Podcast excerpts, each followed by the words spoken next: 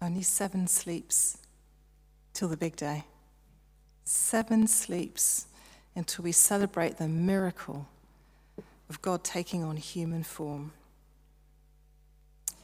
and look forward to him coming again at the end of time to set all things right.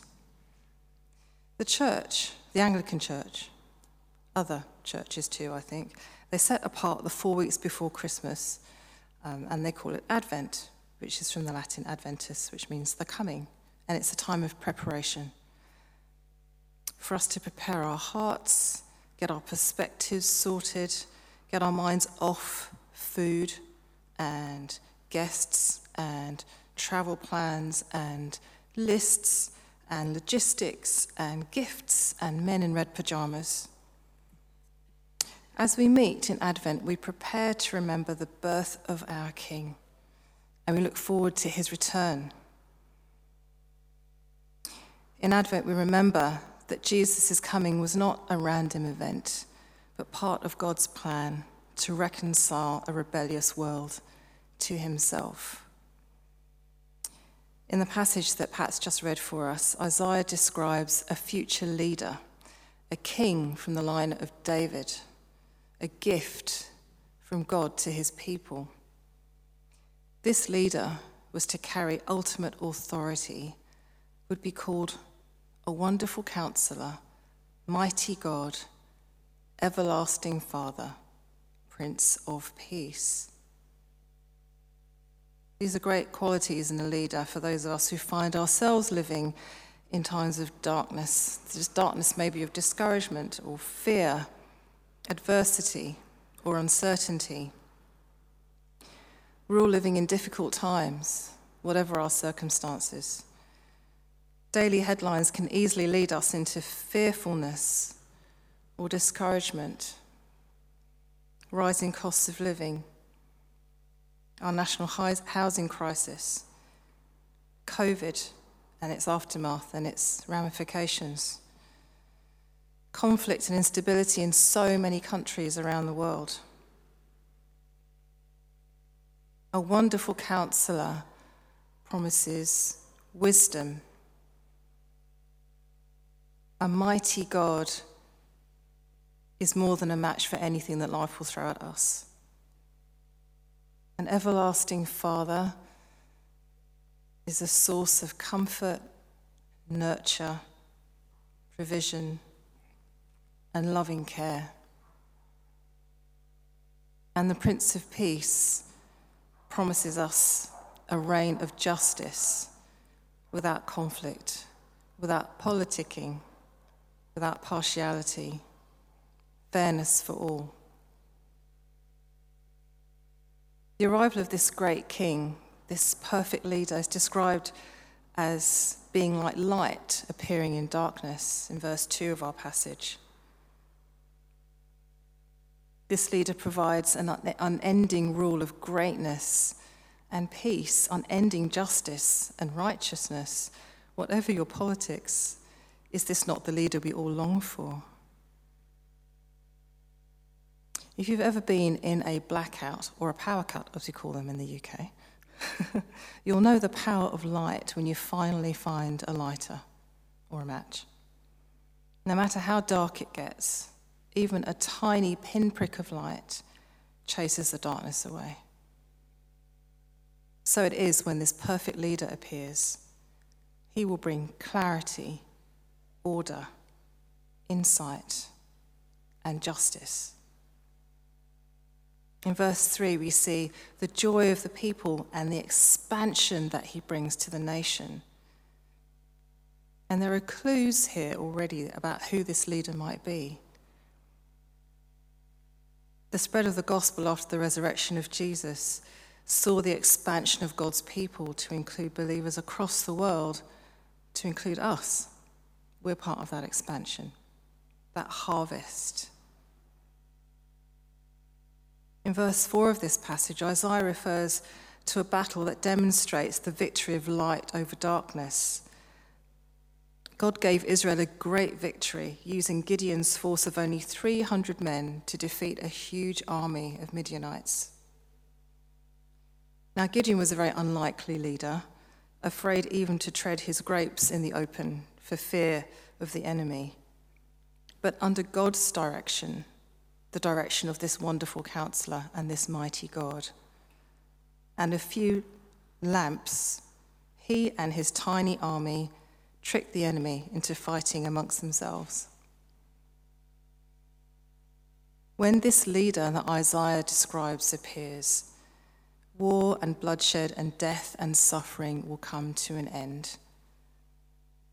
We read on in verse 5 that the artifacts of war and bloodshed are destined for destruction.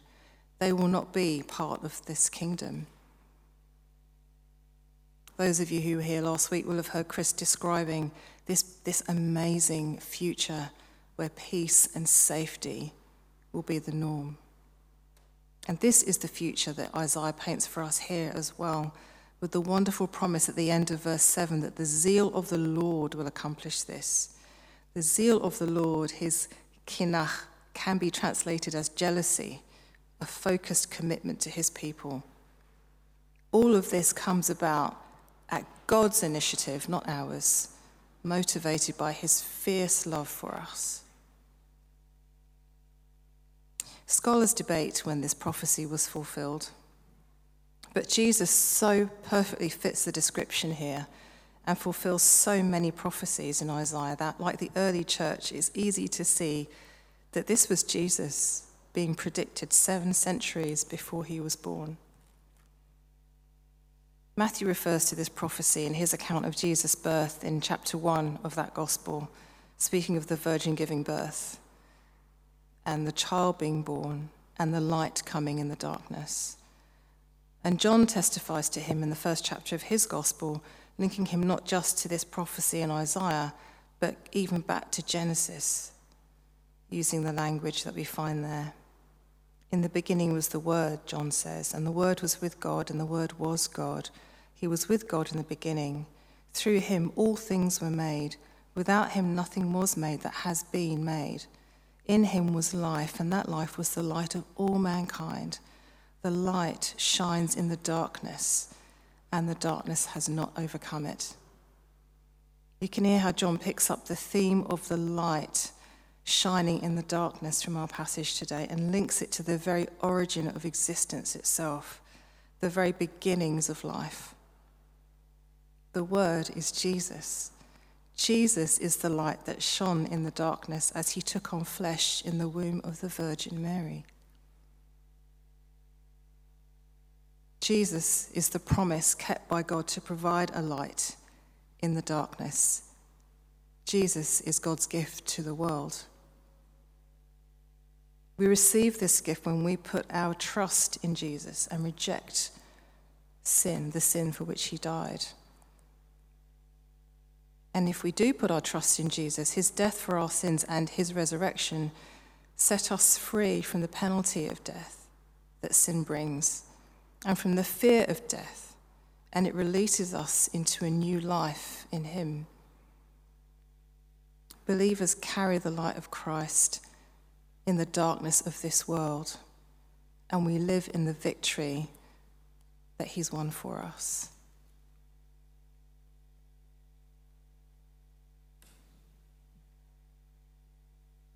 Some refuse God's gift of Jesus. Some of us politely decline for a whole variety of reasons.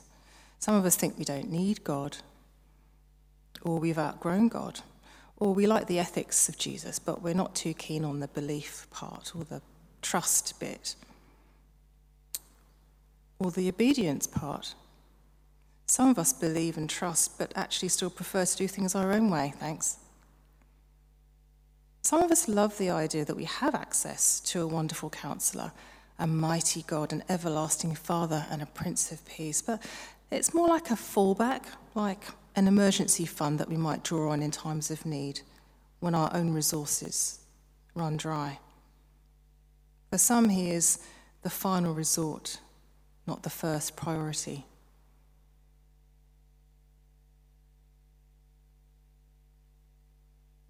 But for those of us who do believe, who do receive the gift, we enter into the promise, the beautiful promise that Chris was describing to us last week, where God makes barren places fertile, makes ways in the desert, heals the lame, gives sight to the blind. All these prophecies fulfilled in the life of Jesus.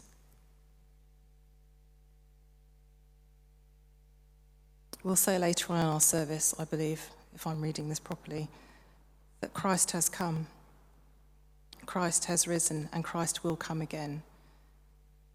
And in 7 sleeps, we'll be celebrating this with feasting and family and special services, which we hope you'll all come to. Jesus will come again, our wonderful counselor, mighty God, everlasting Father, Prince of Peace. Many of us here know and believe all this already. We may have grown up hearing about how Jesus' life and death were foretold hundreds of years before they happened, and how this points to God's plan of salvation. Heard it all before, Andrea.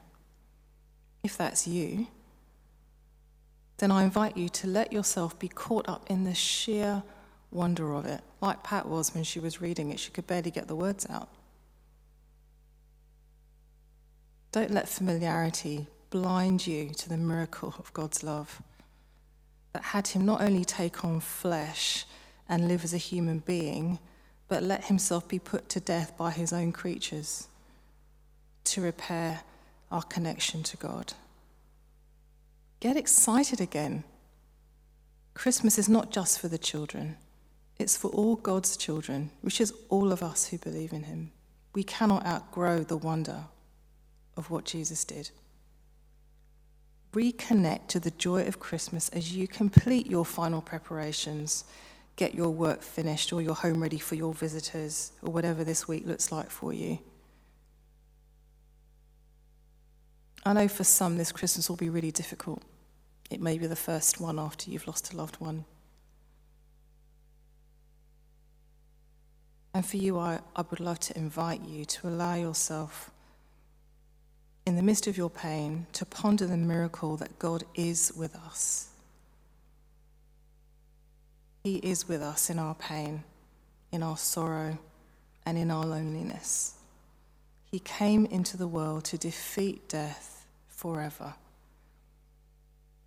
Paul tells us in Colossians that God was pleased to have all his fullness dwell in Christ, and through him to reconcile to himself all things, whether things on earth or things in heaven, by making peace through his blood shed on the cross. If you have never put your faith in Christ, then hear his invitation to life. Jesus entered history and became human and offers a way to relationship with God. His was the only perfect life, lived without sin so that he could bridge the divide between sinful human beings and our holy, perfect God. If you want to know more, reach out to me or Chris or a Christian friend. Come along to Alpha in February. The world is in darkness, but we know that the light of Christ has come. He brings clarity, peace, justice, hope. Jesus is our wonderful counselor, mighty God, everlasting Father, and Prince of Peace. Amen.